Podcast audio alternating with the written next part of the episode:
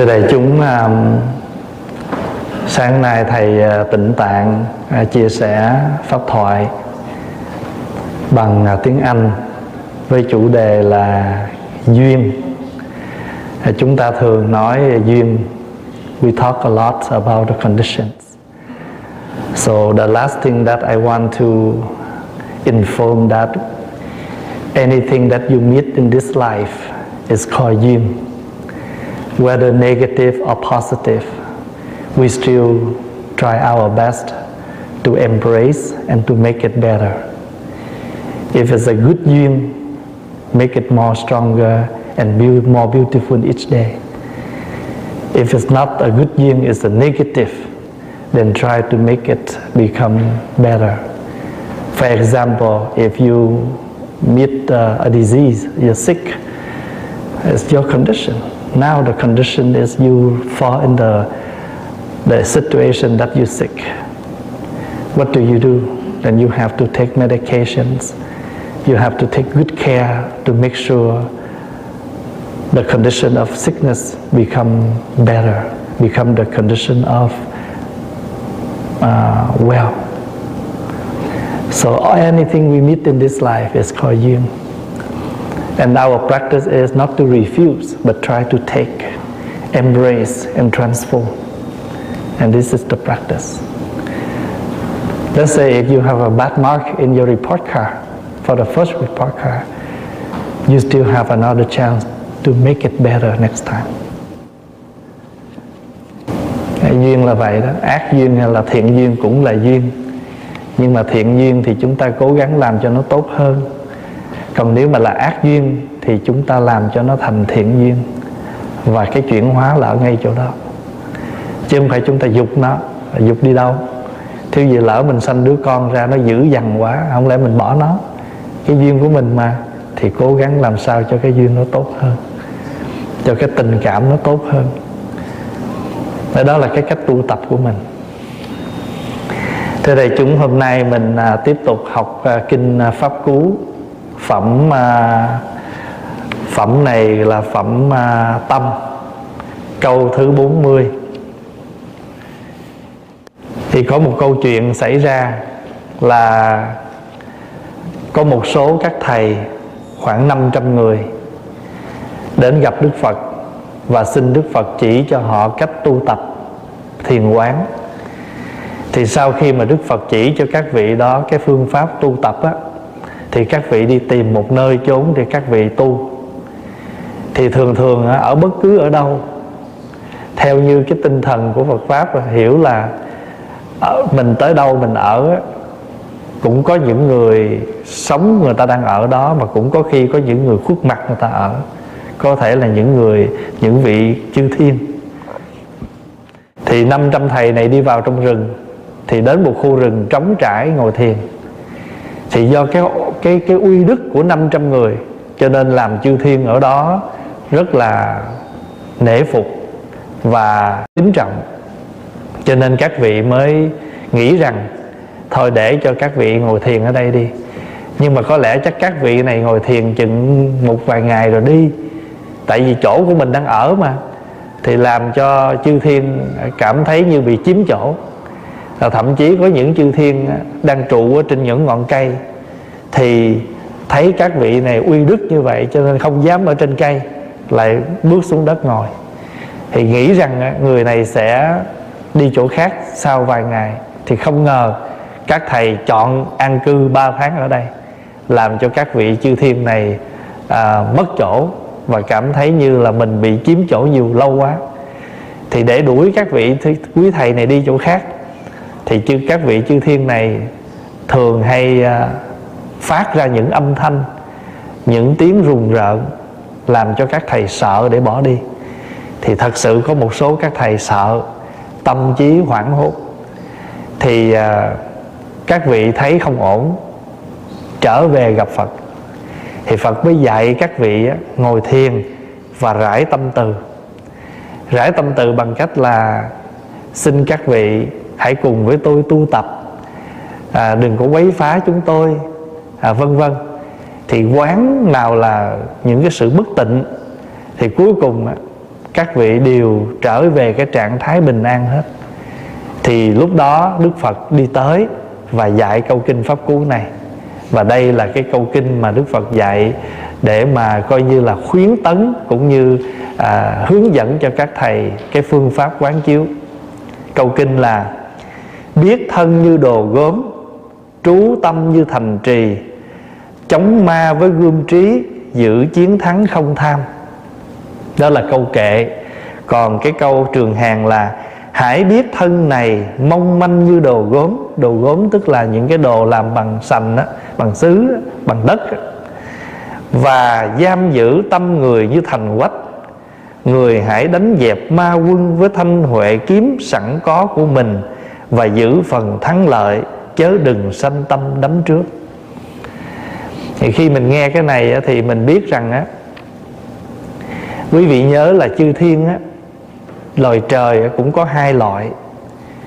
Do cái phước báo mà các vị này sanh về cõi trời, nhưng mà nếu các vị này sanh về cõi trời mà có tu á, thì các vị này hiền lành và không có quấy phá người khác nhưng mà cũng có những người họ có cái phước họ làm làm chư thiên nhưng họ chưa có tu tập họ chưa có chuyển hóa thì họ cũng thường quấy phá người khác. À, cho nên ở trong kinh đó, gọi các vị mà thiên mà quấy phá người khác là thiên ma. Chữ ma là nó quấy rầy mình nó làm cho mình khó chịu. À, trong cuộc sống cũng vậy có những người người ta người ta thành tựu nhưng mà người ta lân bẩn tới người khác. Nhưng mà có những người người ta thành tựu nhưng người ta không biết thương người khác. Người ta không lân bẩn người khác mà người ta cũng có thể quấy phá người khác. Thì đức phật dạy á, một trong những cái cách mà chúng ta thiền quán á, để làm sao chúng ta vượt được thân, thì chúng ta thấy rằng cái thân này là cái thân giả tạm. Cái thân này là do đất, nước, gió, lửa hợp thành để chi? Để chúng ta đừng có bị, gọi là, dính mắc vào cái thân. Hiểu được cái thân là giả, cho nên chúng ta vẫn phải chăm sóc nó. Nhưng chúng ta không khổ đau khi nó thay đổi. Thì có một cái chú tiểu đó, chú đang tưới một cái chậu hoa. Thì có một người đi tới mới nói á, cái hoa này đồ giả mà tưới làm chi? Ý nói là giống như phải quán là, cái này là đồ tạm bợ vậy đó. Thì chú tiểu mới nói dạ tôi biết nó giả cho nên tôi mới tưới. Vậy thì cái thiết thực á, là mình biết nó cái hoa này là mình biết nó sẽ héo nhưng không vì nó sẽ mai mốt nó héo mà chúng ta lại quên chăm sóc nó. Trước sau nó cũng sẽ héo nhưng mà nó héo một cách tự nhiên theo chu kỳ của nó hơn là chúng ta để nó héo mà do chúng ta không chăm sóc. Vì nếu chúng ta chăm sóc nó thì nó sẽ được lâu hơn mình sẽ được tận hưởng nó nhiều hơn cái thân này cũng vậy cái nhà cửa cũng vậy. Mình biết cái nhà này là tạm một cơn lửa cũng có thể cháy một trận nước trôi cũng có thể tiêu. Nhưng mà không vì vậy mà chúng ta không chăm sóc không quét dọn nó. Thì cái thân này cũng thế. Cho nên quán thân như đồ gốm hay là nhà, hay là những cái đồ đất hay là như cát bụi đi mình quán vậy đi. Nhưng mà mình phải thấy rằng nó nó thể hiện một cách rất là tuyệt vời ở đây quý vị nào có thuộc cái bài cắt bụi không?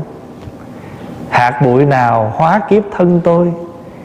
Để một mai tôi về làm cát bụi. Ôi cát bụi tuyệt vời. Ôi cát bụi tuyệt vời. Mặc dù thân này là thân cát bụi, nhưng nếu chúng ta biết sử dụng thân cát bụi thì mấy mươi năm cái thân này tuyệt vời. Ngày hôm qua, mấy thầy trẻ ngồi nói chuyện với nhau thì Pháp Hòa có nghe mấy thầy mới nói, Trời ơi, thiệt á, Mình ở trong chùa mình mới thấy phục sư cô Thanh Hương. Mình là trẻ nè, Mà mình làm chút xíu mà mình mệt muốn chết, Mà cổ là dai dẳng Hết ngày này sang ngày khác. Mà mình chỉ làm thôi, Còn cô là phải vừa làm mà vừa sắp xếp nữa. Mà với cái tuổi 73 Chứ đâu phải là chuyện thường. Như vậy thì cái thân đó giờ này là ngồi ở nhà rung đùi, uống trà, coi tivi rồi. Nhưng mà không có phí cái thân đó. Lại ứng dụng cái thân đó để làm thiện sự. Cho nên mình quán trong Phật pháp dạy mình mình quán thấy giả tạm để không dính mắt mà biết sử dụng. Cái đó là cái tu tập. Như hồi nãy bác Hòa nói đó, cuộc sống này chúng ta gặp nhau đều là duyên hết nhưng mà chúng ta gặp nhau là duyên lành hay duyên dữ? Nếu mà đã là duyên dữ thì cố gắng chuyển. Ví dụ như mình giờ mình mình xin được một việc làm. Mình không đủ duyên gặp một cái người boss dễ thương gặp bà boss khó chịu. Không lẽ nghỉ việc? Thôi bây giờ ráng làm sao uyển chuyển à, mềm mỏng nhẹ nhàng để làm sao có thể làm việc được với bà boss đó. Có thể là bà không thương mình nhưng mà cố gắng đừng để bà ghét đến mức độ đó là tùy vào cái cách chuyển duyên của chúng ta. Như một cái cây, mình không thể làm nó sống mãi, nhưng mình đừng để cho nó chết ngắt, chết queo, chết héo, mà chúng ta tìm mọi cách cứu chữa. Thấy nó không tốt thì tỉa nó, lặt nó, làm sao để cứu vãn tình thế. Thì cuộc sống này cũng vậy. Cho nên đức phật dạy quán thân như đồ gốm để làm, và cái thứ hai là gì? Giữ tâm như thành trì. Giữ tâm là cái gì? Cái tâm của chúng ta, nó bị chi phối bởi 10 thứ. Chúng ta gọi là 10 thứ phiền não. Thứ nhất là tham, thứ nhì là sân, thứ ba là si, thứ tư là mạng. Mạng tức là kiêu ngạo, tự hào. Thứ năm là nghi ngờ. Rồi là năm thứ rồi, phải không? Thứ sáu là tà kiến. Thứ, tà kiến là gì? Những cái thấy sai lầm lệch lạc. Thứ bảy là gì? Thứ bảy là hôn trầm, mơ mơ màng màng vậy. buông mình ra là mình tỉnh. Cầm quyển kinh lên là ngáp. Buồn ngủ. Coi phim có thể coi suốt đêm mà nghe pháp nửa buổi thôi là đã khò rồi. Đó là một dạng hôn trầm. Cái gì mà đọc sách đọc không được mà coi phim là được niệm phật là ngủ, mà nói chuyện chơi, tỉnh queo. Là, thùy miên là mình ngủ vùi, ngủ mà không còn biết giờ giấc gì nữa hết. Vô tàm, vô quý. Vô tàm là gì? Không xấu hổ với chính mình. Vô quý là không thẹn với người. Thứ mười là phóng vật, tức là buông lung. Và đó chính là 10 cái loại phiền não mà nó thường quấy rầy mình thí dụ như mình nói năm cái chưa tham sân si mạng nghi. Còn từ cái tà kiến hôn trầm rồi đó những cái đó là những cái những cái độn xử còn cái lợi linh nó linh lợi lắm. Đó, có nhiều người tham mà sân si nó lộ ra bên ngoài. Ai cũng thấy cái tham cái sân cái si đó. Cho nên giữ tâm như thành trì mà muốn giữ tâm như thành trì á, thì chúng ta phải thường tư duy thường quán chiếu. Việc gì á, chúng ta cũng phải nhìn sâu để thấy rõ để chúng ta vượt được tất cả những cái khó. Phá Hòa ví dụ á Trước khi mình à, Ai cho mình một cái địa chỉ Mà trước khi mình lên xe mình đi á Là thế nào cũng phải đọc cái địa chỉ một cái. Rồi trong đầu mình phải Tưởng tượng rằng con đường này nó nằm ở đâu. Dù mình không chính xác, nhưng mà ít nhất trong đầu mình đã đã kế hoạch một cái tuyến đường mình đi ở khúc nào, ở đoạn nào. Chứ đâu có ai mà nhận cái địa chỉ mà leo xe đi mà không hề có một khái niệm gì mình đi ngã nào, hướng nào. Có nhiều người ta rất là giỏi, ta đọc địa chỉ là ta biết nó nằm ở hướng nào. Vì ở đây nó có cái cách chia avenue với street. Mà người ta đọc avenue với street là người ta biết cái street cái street này nó nó thuộc về hướng nào. Và trong đầu người ta đã có một cái chuẩn bị như vậy. Thì cũng như thế. Cũng giống như mình nói là bữa nay ờ, nhờ chị nấu giùm tôi bữa cơm nha. Thì không ai mà đi xuống bếp nấu mà không biết chuẩn bị nấu cái gì. Ta ra ít nhất trong đầu mình cũng phải kế hoạch. Mình cũng kế hoạch là chuẩn bị coi mình sẽ nấu cái gì, vân vân. Cho nên tất cả những cái hình thức đó đều là có sự tư duy, đều có sự quán chiếu. Mình làm cái gì mà có cái sự suy xét thì cái việc làm đó chắc chắn, dù nó không có phải là hoàn hảo nhưng ít nhất cái sự hư hao nó sẽ giảm đi. Bất cứ chuyện gì. Thay vì à, thường thường à, quý thầy hướng dẫn một thời kinh cũng vậy. Trước khi lên mình nhận hôm nay mình sẽ ra chủ lễ một thời kinh mà nhất là cái quyển kinh đó mình chưa hề biết cái sự in ấn của nó như thế nào. Thì cái người chủ lễ đó phải lên lấy quyển kinh xuống lật coi sơ một cái để biết rằng quyển kinh này được à, được à, được soạn tập lại như thế nào. Thí dụ có nhiều khi á, quyển kinh đó là toàn là âm chữ hán có khi quyển kinh toàn là âm chữ việt nhưng mà chữ việt á, nó cũng có nhiều bản dịch. Mình nên đọc sơ quan cái để lướt ngang để mình biết rằng nội dung của quyển kinh hôm nay mình hướng dẫn gồm có những bài gì. Và cái phần kinh hôm nay nó dài hay nó ngắn? Cái thời lượng chúng ta có là bao nhiêu? Để trong đầu mình chuẩn bị hướng dẫn một thời kinh mà không làm cho đại chúng buồn chán. Phá Hòa ví dụ ngày chủ nhật ở đây á, thường á, là sáng là mình tụng kinh là tụng bài kệ khai kinh rồi tụng bát nhã tâm kinh rồi đọc một bài kinh tụng bài sám. Nhưng mà bây giờ pháp thoại á, thì trước á, thì tiếng việt tiếng anh một mình pháp hòa phụ trách. Bây giờ pháp hòa muốn cho quý thầy chia sẻ mình chia quý thầy lo tiếng anh pháp hòa tiếng việt. Nhưng khi vào thời kinh pháp hòa luôn luôn nhìn cái đồng hồ. Để làm chi? Để mình biết mà mình chia sẻ giờ giấc cho nên bữa nào mà thời lượng không nhiều thì chúng ta nên, mà hôm như hôm nay đó, lượt cái bài bát nhã tâm kinh đi. Mà chỉ đọc một bài kinh và tụng bài sám. Và thậm chí các vị mà bây giờ Pháp Hòa muốn tập cho các thầy, các cô mới tu, rành rỗi trong các cái cái pháp khí. Cho nên mỗi tuần chủ nhật thỉnh chuông trống bát nhã để cho các vị làm quen nhưng mà chuông trống bát nhã mà thỉnh đủ ba hồi là ít nhất phải mất 7 tới 10 phút. Mà nếu mà mình đúng 7 đúng đúng mà 10 giờ 30 mà thỉnh là mất hết 7 10 phút. Rồi mình lên mình nguyện hương, đọc cái danh sách dài, vân vân chiếm thời gian. Ngày thời lượng kinh của mình là 30 phút. Như vậy thì khi mình vào hướng dẫn một thời kinh á, mặc dù công thức đó là vầy vầy vầy nhưng người chủ lễ phải linh động trong công việc đó để làm cho buổi lễ nó gọn gãy mà không mất đi những phần chính, mà làm cho cái người tham dự khóa lễ không cảm thấy quá dài. Cho nên việc gì mình làm, nó cũng phải có tư duy quán chiếu. Nhà phật gọi cái đó là quán. Mà việc gì mà mình có quán chiếu thì mình giữ được cái tâm. Giữ được cái tâm tại vì sao? Tại vì mình biết sự việc. Cũng giống như mình lên à, mình mình à, mình làm việc gì mình biết cho nên cái tâm mình nó cũng yên, nó không có bị bấn loạn. Còn mình làm việc gì mình không biết là tâm mình bấn loạn. Lái xe mà không biết mình đi đâu. Tới nhà người đó mà không hề, trong tay không có địa chỉ, không có cái số phone thì tự nhiên hơi lo lo, sợ sợ. Còn đi mà biết thì không có gì phải lo.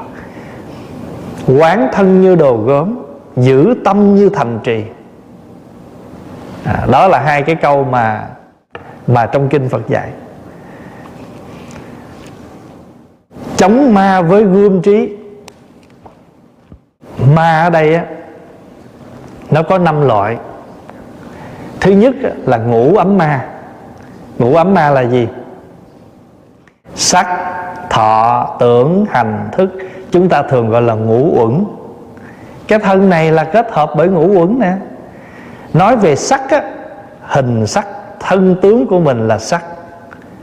Còn nói về thọ là gì? Là cảm thọ vui buồn lạnh nóng thương ghét. Đó là thọ là feelings. À, tưởng tưởng tượng của mình. Hành là sự liên tục. Những cái tâm trạng thay đổi trong ta đó là tâm hành.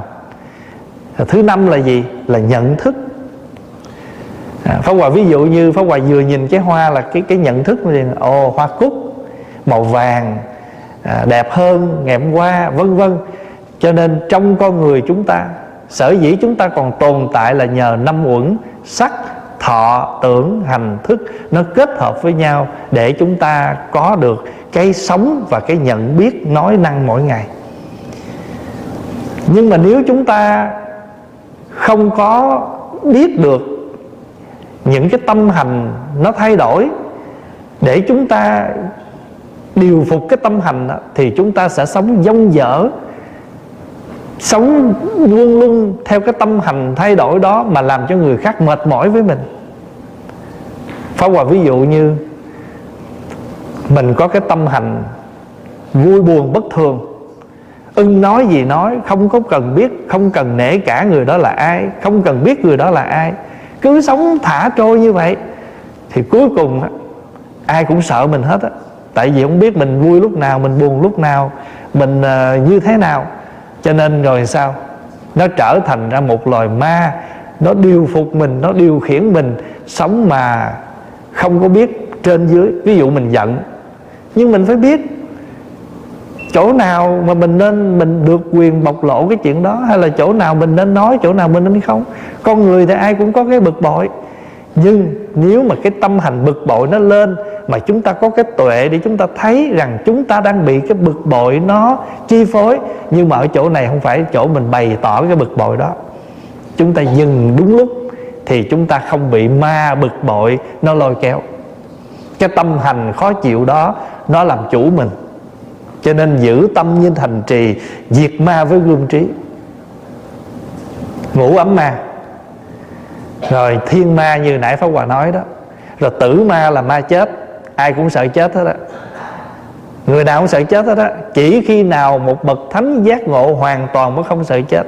Chứ bình thường cái miệng mình nói rỉ rả vậy, tới hồi mà nghe bác sĩ báo cáo cho mình biết là mình còn 3 tháng 6 tháng nữa, rồi mình sẽ thấy cái sự bấn loạn của mình nó cỡ nào à, đừng thôi đừng nói bác sĩ nào. Nội cái con Covid nó báo thôi. Có nhiều người khủng hoảng là bị trầm cảm. Trong cái mùa cái cái lần dịch này Có những người trầm bệnh chưa Covid thì chưa tới.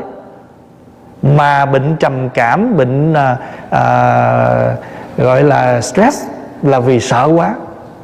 Sợ hãi đến mức độ là gặp cái gì cũng sợ Gặp cái gì cũng né tránh. Là vì sao? Vì sợ chết nhưng mà thật sự ra nói như vậy không có nghĩa là mình không sợ chết. Nhưng mà có nhiều người vì quá sợ chết cho nên rồi có những cái việc làm mà nó vượt ngoài cái cái cái suy nghĩ. Rồi ở trong này nó có một cái gọi là gì? Ma của pháp hành. Cái này á, chúng ta bị nhiều lắm. Ở trong kinh dạy á tại sao gọi là ma pháp hành? Bởi vì đời sống của chúng ta hàng ngày á một là chúng ta làm thiện hai là chúng ta làm ác. Nhưng mà làm ác á, thì bị ma nó chi phối đã đành rồi. Mà làm thiện tại sao bị ma? Tại sao biết không?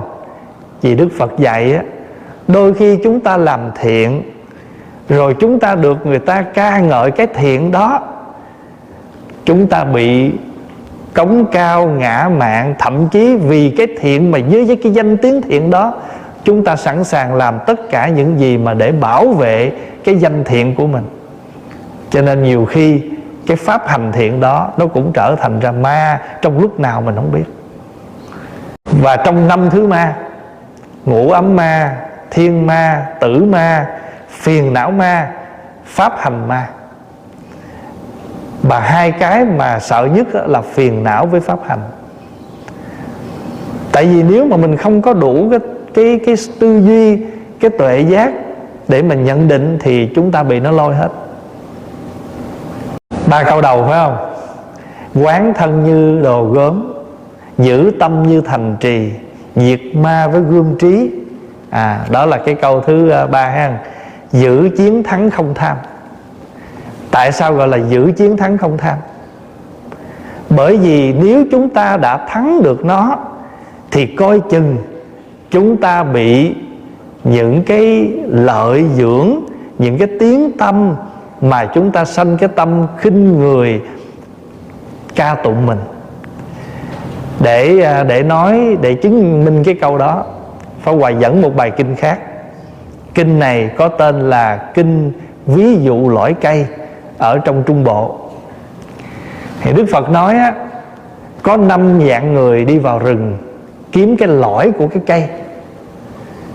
Quý vị biết cái lõi của cây phải không? Là cái cái bên trong đó, đó Cái lõi nó đó.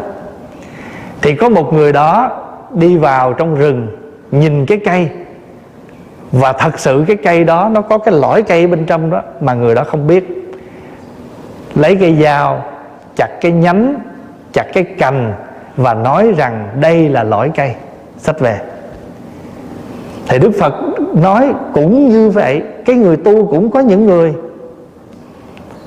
tu hành, làm được một chút từ thiện, được người ta khen ngợi, được người ta quý mến, thì lại dính vào cái khen ngợi quý mến đó và khinh thường người khác, chê bai người khác thì chẳng khác nào như cái người tu cốt để nhận được cái cái cốt tủy của đạo, của sự tu học mà lại bị dính vào cái danh khen chê đó, mà cuối cùng như một người có lõi cây trước mặt mà không hề biết lại chặt nhánh cành cho đó là lõi cây.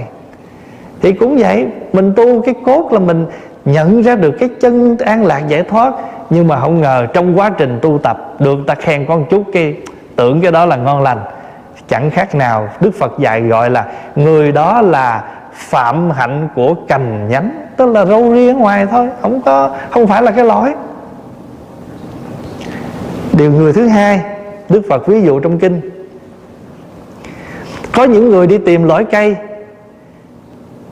đi vô đứng trước cái cây rồi thì nhìn cái vỏ bên ngoài tưởng là lõi cây. Cho nên làm gì? Vớt cái vỏ đó đem về. Thì có những người á, do họ tu tập được cái thiện lành, rồi họ không bị cái, họ không bị cái danh tiếng làm họ bị tham đắm. Họ tu tập có cái giới đức, cho nên được người ta kính nể cái giới đức đó nhưng mà rồi họ lại dính vào cái giới đức. Họ vượt được cái tầng thứ nhất là không bị cái khen chê. Và chính họ không bị khen chê chi phối, cho nên họ tu hành có được cái công đức, có được cái giới đức, giữ giới rất miên mật. Nhưng bây giờ họ lại dính vào cái thứ hai là cho mình là người giữ giới thanh tịnh. Rồi khinh thường những người khác. Thì người này như là cái người lấy cái vỏ cây bên ngoài đem về làm lõi cây người thứ ba, cũng đi vào rừng tìm lõi cây. Nhưng mà họ lại lấy cái vỏ trong, hồi nãy là cái vỏ ngoài, phải không? Sau cái lớp vỏ ngoài thì nó còn lớp vỏ trong. Họ tưởng cái lớp vỏ trong lại là cái lõi cây, họ vác, họ đem về. Thì đức phật nói có những người họ vượt được ba trường hợp. Không dính vào cái danh làm thiện, không vướng vào cái giới đức à, làm thiện. Nhưng mà họ sống một cái đời sống tốt thành tựu được cái thiền định. Họ có cái định tốt nhưng mà họ vướng vào cái định đó. Họ thấy họ là người có chánh niệm định tĩnh còn những người kia là những người phóng vật mê lầm lại vướng vào cái đó. Họ vượt được ba cái nhưng mà họ lại dính vào cái thứ tư là vướng vào họ thành tựu được cái thiền định. Họ không bị tán loạn nhưng họ lại bị cái gì? Tự cao, tự đắc về cái chánh niệm thiền định của mình, rồi coi thường người khác. Cho nên đức phật nói cũng giống như cái người lấy cái vỏ trong, đem về mà nghĩ là cái lõi cây. Dạng người thứ tư, cũng có những người đi vào rừng kiếm lõi cây. Nhưng mà trước cái vỏ, trước cái lớp lõi, nó còn một cái lớp nó kêu là giác gỗ lại nghĩ rằng cái giác gỗ đó là lõi cây, cho nên sách đem về. Thì đức phật nói cũng như những người tu tập, vượt được cái không dính mắc danh lợi, vượt được cái không có bị tự cao ở cái sự giới đức của mình, vượt được cái cái gọi là thiền định của mình, nhưng bây giờ lại dính vào cái gì? Cái tri kiến, trí tuệ của mình. Coi ai cũng ngu dốt hết đó. mình mới thông minh thôi, mình mới là người trí tuệ thôi đức phật nói, người mà được như vậy, mà bị dính mắc vào cái đó, rồi tự cao, rồi tự khen mình, chê người, vân vân, thì chẳng khác nào cái người lấy cái giác gỗ mà cho là lõi lõi gỗ, lõi cây. Chỉ có người thứ năm thôi. Là người đó có đủ năm yếu tố ở trên. Có hành thiện, có giữ giới, có à, thiền định có trí tuệ và nhận biết trọn vẹn chánh niệm, cho nên họ lấy đúng cái lỗi hai cây họ mang về. Thì đức phật nói người tu cũng vậy. Người tu mà dĩ nhiên trên quá trình mình tu là mình làm thiện là người ta khen nè, nhưng mà đừng dính vào cái đó. Rồi mình có tu tập, mình giữ giới thanh tịnh, cũng đừng có coi thường người không giữ giới thanh tịnh. Rồi mình có thiền định, có chánh niệm, cũng đừng có coi thường những người khác đừng thốt ra những lời chê bai. Rồi dù mình có trí tuệ hơn người, cũng không có chê bai người khác. Có đủ bốn yếu tố tốt đó. Quá tốt rồi. Nhưng mà nếu chúng ta vướng vào những cái lời khen, những cái sự chê bai, thì chúng ta là người đi vào rừng tìm lõi cây, mà rốt cuộc không nhận ra lõi cây, mà chúng ta chỉ là người chặt cành nhánh, lấy vỏ ngoài, lấy vỏ trong, lấy giác gỗ mà bỏ quên cái lõi cây. Chỉ có người đủ tuệ giác lấy lõi cây thôi. Thì đức phật nói á, tại sao câu thứ tư là giữ chiến thắng không tham? Bởi vì nếu chúng ta tham vào những cái tạm mà chúng ta có đó, thì chúng ta không sao. Nhưng mà uổng, lõi cây có mà không nhận, người tu cũng vậy mình tu, thí dụ nè, bây giờ mình bố thí làm thiện là cũng là tu nè. Ăn chay nè, tụng kinh niệm phật cũng là tu nè, ngồi thiền nè. Rồi giữ giới nè. Làm bao nhiêu việc tốt quá mà. Nhưng mà tất cả các cốt, tất cả những cái đó cốt để làm gì?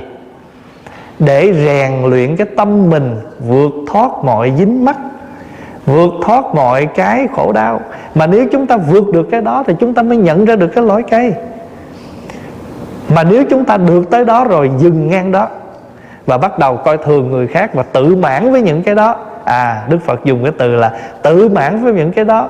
Rồi chê bai những người khác thì giống như là nhìn, nhận cái nhành lá, nhận cái vỏ cây, nhận cái vỏ trong nhận cái giác mà quên đi cái lõi mà mục đích hỏi tu để làm gì? Ai cũng miệng cũng nói tu giải thoát. Người nào đụng tới câu hỏi tu để làm gì?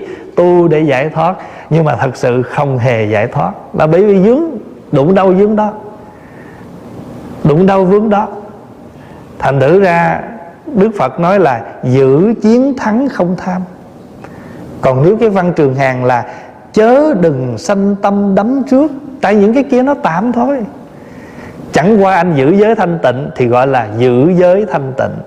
Anh có làm thiện thì gọi là người thiện à, anh có trí tuệ thì gọi là người trí vậy thôi. Nhưng mà anh dính vào cái chữ đó rồi anh tự mãn với chỗ đó thì không được. Thầy à, đi học. À, đi học xong ra trường thì pháp hòa thường hay nói mấy đứa bây giờ đi học mà lấy cái bằng cấp đó là bởi vì cái xã hội sự học hỏi là chúng ta lấy đi học để có cái bằng cấp. Nhưng đừng cho cái bằng cấp đó là cái tốt. Tại vì thủy chung nó vẫn là sự học học thức thôi. Nó chưa phải là trí tuệ. Cái gì có học thức là cũng do người ta cho mình. Do dù mình là trí thức trí thức đó, trí đó, thức đó cũng do học mà có, chứ không phải là trí tuệ do tu tập mà cái người mà có trí tuệ tu tập á, là do họ tư duy quán chiếu và họ biết ứng dụng trong cuộc sống cho nên trí tuệ nó sanh. Nói đơn giản đi người có học làm nghề á không bằng cái kinh nghiệm của cái nghề đó. Ở đây thiếu gì chúng ta qua đây có biết trời đất gì đâu. Đi làm mà từ cái chuyện đi làm đó mà ra kinh nghiệm mà từ cái kinh nghiệm là mà gây dựng sự nghiệp và cái kinh nghiệm đó đó cái hiểu biết mà gây dựng đó đó là cái trí của mình nó sanh. Cho nên qua một cái câu kinh thôi mà nếu chúng ta có đủ thời giờ để chúng ta mổ xẻ nữa thì còn rất nhiều chuyện để nói. À, nội cái chuyện mà 10 cái phiền não là pháp hoài chỉ lượt tên thôi chứ đâu có đi vào chi tiết được với đại chúng. Cho nên khi đại chúng đọc ha, biết thân như đồ gốm giữ tâm như thành trì bởi vì thân và tâm mà cái thân là cái cái mà nó có tướng, mà cái gì có tướng là cái đó thay đổi. Cái gì có tướng là thay đổi đó. Thí dụ như mà buồn rầu chừng hai tuần lễ thôi, xuống liền. Mà vui vẻ, ăn uống đầy đủ, cái lên liền. Cho nên cái thân này nó thay đổi, tùy theo cái cái vui buồn trong cuộc sống.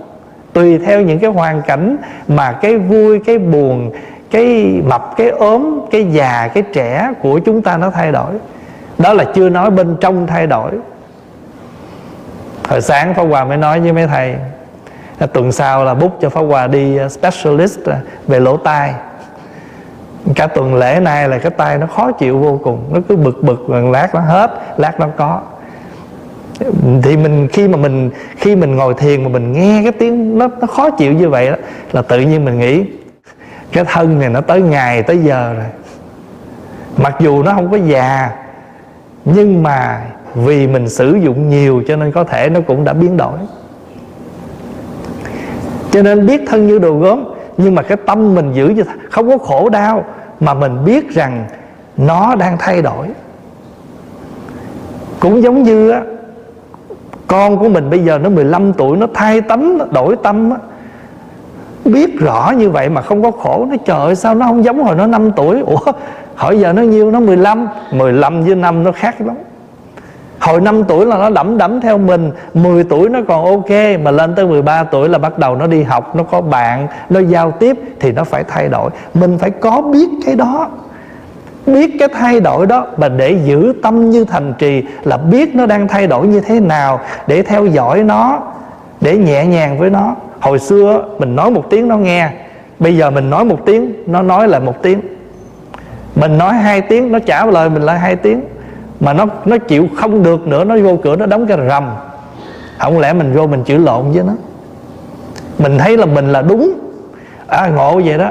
Mình thấy mình đúng nhưng mà hãy chửi là chửi lộn. Nhưng mà mình mà chửi lộn với con đó, thì mình lỗ hay nó lỗ? Mình lỗ. Tại vì nó là bướng. Nó đâu có suy nghĩ tới đâu nó bướng. Mà nó bướng mà mình làm càng theo cái kiểu của mình thì mình mất nó mà mất nó mình mới khổ chứ nó không khổ. Tại vì nó đang nghĩ rằng nó đúng và nó có nhiều cái chỗ để đang chờ đợi nó. Cho nên mình biết tất cả mọi sự thay đổi để giữ tâm cho vững, để đi kịp với những thay đổi đó, để chúng ta chuyển hóa, chúng ta ôm ấp, chúng ta giữ nó. Y chang như cuộc sống hàng ngày. Từ cái thân thể chúng ta cho đến mọi hoàn cảnh thay đổi trong cuộc sống cái tâm của chúng ta thay đổi vô chừng. Có nhiều khi mình thấy vợ chồng hạnh phúc êm ấm đó nhưng mà có thể xa nhau một tháng hai tháng đi làm có thể thay đổi. Ở sát chùa Trúc Lâm hồi dưới Riverdale sát chùa là hai vị giáo sư một người dạy trường à, uh, NEET một người là làm cho nhà báo. Tự nhiên đang hạnh phúc vui vẻ mỗi ngày tại vì sát dấp với chùa mà ngày nào cũng gặp nhau là C2 rồi vui vẻ. Tự nhiên có một ngày nọ thấy ông dọn đồ ra. Thì bà mới nói với pháp hòa là tôi không biết làm sao bữa nay ông về ông nói với tôi là ông muốn dọn ra ngoài ông ở. Vì ông thấy rằng ông cần sự yên tĩnh. À, bà vợ cũng tôn trọng để ông đi. Hai tuần lễ sau ông về ông dẫn thêm người ông, ông giới thiệu ông nói đây bạn gái mới. Bây giờ làm sao? Nhưng mà nhờ bà, lúc đó bà thường qua lại với chùa, cho nên quý thầy giúp đỡ cho bà. Và quý vị biết trong 4 tháng sau, nửa năm sau, hai cặp, bà cũng có, bà cũng có, bà cũng có bạn trai, ổng có bạn gái, dẫn nhau ăn một cái Christmas Phó Hòa ngồi giữa. Tại vì họ giữ cái tâm, thì bà mới tâm sự với Phó Hòa bà nói lúc tụi tôi cưới nhau, tụi tôi chưa dám có con là nghĩ rằng á mình chưa đủ hiểu nhau. Mà mình có con sợ con nó khổ. Sống với nhau 8 năm nghĩ rằng hiểu nhau đủ rồi. 8 năm sau mới có con. Cuối cùng khi có con rồi vẫn tan rã. Đó. Cho nên cái tâm này hồi nãy Pháp Hòa nói sắc thọ tưởng hành đó, thì cái hành là gì? Là những cái tâm hành biến đổi những cái buồn vui thích đủ thứ trong tâm hành của chúng ta thì chúng ta phải có đủ cái trí để nhận rõ để chúng ta làm gì. Tiếng anh nó gọi là taming á, điều phục á. để mình đừng có quá đáng để mình đừng có đi quá đà. Chứ còn cái chuyện mà vui buồn trong cuộc sống là chuyện đó bình thường. Nhưng cái quan trọng là chúng ta đủ tuệ đủ trí để chúng ta điều phục điều chỉnh. Tuần rồi Pháp Hòa đưa ví dụ với mấy người Mỹ á, anh thên cái hit lên. Mà nếu cái hít đó nó không có thể adjust được á, là cái hít nó hư. Ai trong chúng ta cũng được quyền bật cái lò sưởi của mình lên và chỉnh. Mình sống mà không có cái chỉnh này là tiêu á. Cái nút đó mà nó hư là không được. Cho nên cuộc sống này á chúng ta nói tôi giờ tôi hết giận rồi. Không có phải hết giận đâu mà tôi biết chỉnh cái cơn giận tôi giờ tôi hết tham rồi, không dám đâu, đưa ngon có ăn nhiều hơn à. Tôi còn tham chứ, nhưng mà tôi biết chỉnh cái tham. Hồi đó tôi tham ăn lắm mà ăn quá giờ bệnh. Thôi, giờ chỉnh lại chút, ăn bớt lại để bớt bệnh. Thế thôi, tu là vậy. Cho nên biết thân như đồ gốm, giữ tâm như thành trì. Biết nó đồ gốm mà phải dưỡng nó, ăn uống làm sao cho nó thoải mái hồi đó ăn đêm không sao hết, mà bữa nào tối mà ham vui, ăn cái bánh, ăn chén gì đó vô, tối khó chịu. Đó, mình biết rồi đó. Cái thân mình nó không chịu nữa, thôi chỉnh đi. Bớt đường bữa đó thì khỏe mình. Cho nên biết thân như đồ gốm, giữ tâm như thành trì. Chống ma với gươm trí. Nhiều khi cái ma tham á, nó thấy ngon quá, nó muốn ăn. Nhưng mà thôi đủ rồi. Tham quá lát khổ. Tham vừa còn, bữa mai còn tham được nữa. mà thể mà tham quá, mai nằm dài, không làm được. Thấy không? Và cái cuối cùng là gì? Giữ chiến thắng không tham. Và Pháp Hòa đưa một cái bài kinh, ví dụ lõi cây mà năm hạng người đi vào rừng kiếm lõi cây, cũng như năm dạng người tu. Đi tìm cái chỗ cốt lõi của nó là giải thoát, mà tu chập, giải thoát không thó mà dãy thác không. Giải thoát không có mà đụng đâu mình vướng đó thì đó là cái câu kinh thứ 40 trong phẩm tâm ha. À, đại chúng à, có đọc câu này thì à, mai mốt mình nhớ lại câu chuyện nhớ lại cái lời chú giải để chúng ta tu tập. Thì à, thưa đại chúng là mình quy y Phật quy pháp quy tăng. Thì chữ pháp á, là phương pháp là con đường là chân lý là lẽ thật. À, nếu chúng ta hàng ngày chúng ta nương tựa lẽ thật, nương tựa chân lý sống thì nhất định, dù ở bất cứ cảnh duyên nào, chúng ta vẫn có thể quyển chuyển tùy thuận mà sống được rất là nhẹ nhàng. Học phật là như vậy, chứ không phải để mình ở một chân trời nào đó mà không có đụng chạm, mà chính chúng ta có đụng chạm, mà chúng ta biết chạm cỡ nào, đụng cỡ nào và nối kết cỡ nào để chúng ta làm nên cuộc sống. Chúc đại chúng có một cuối tuần an vui. À,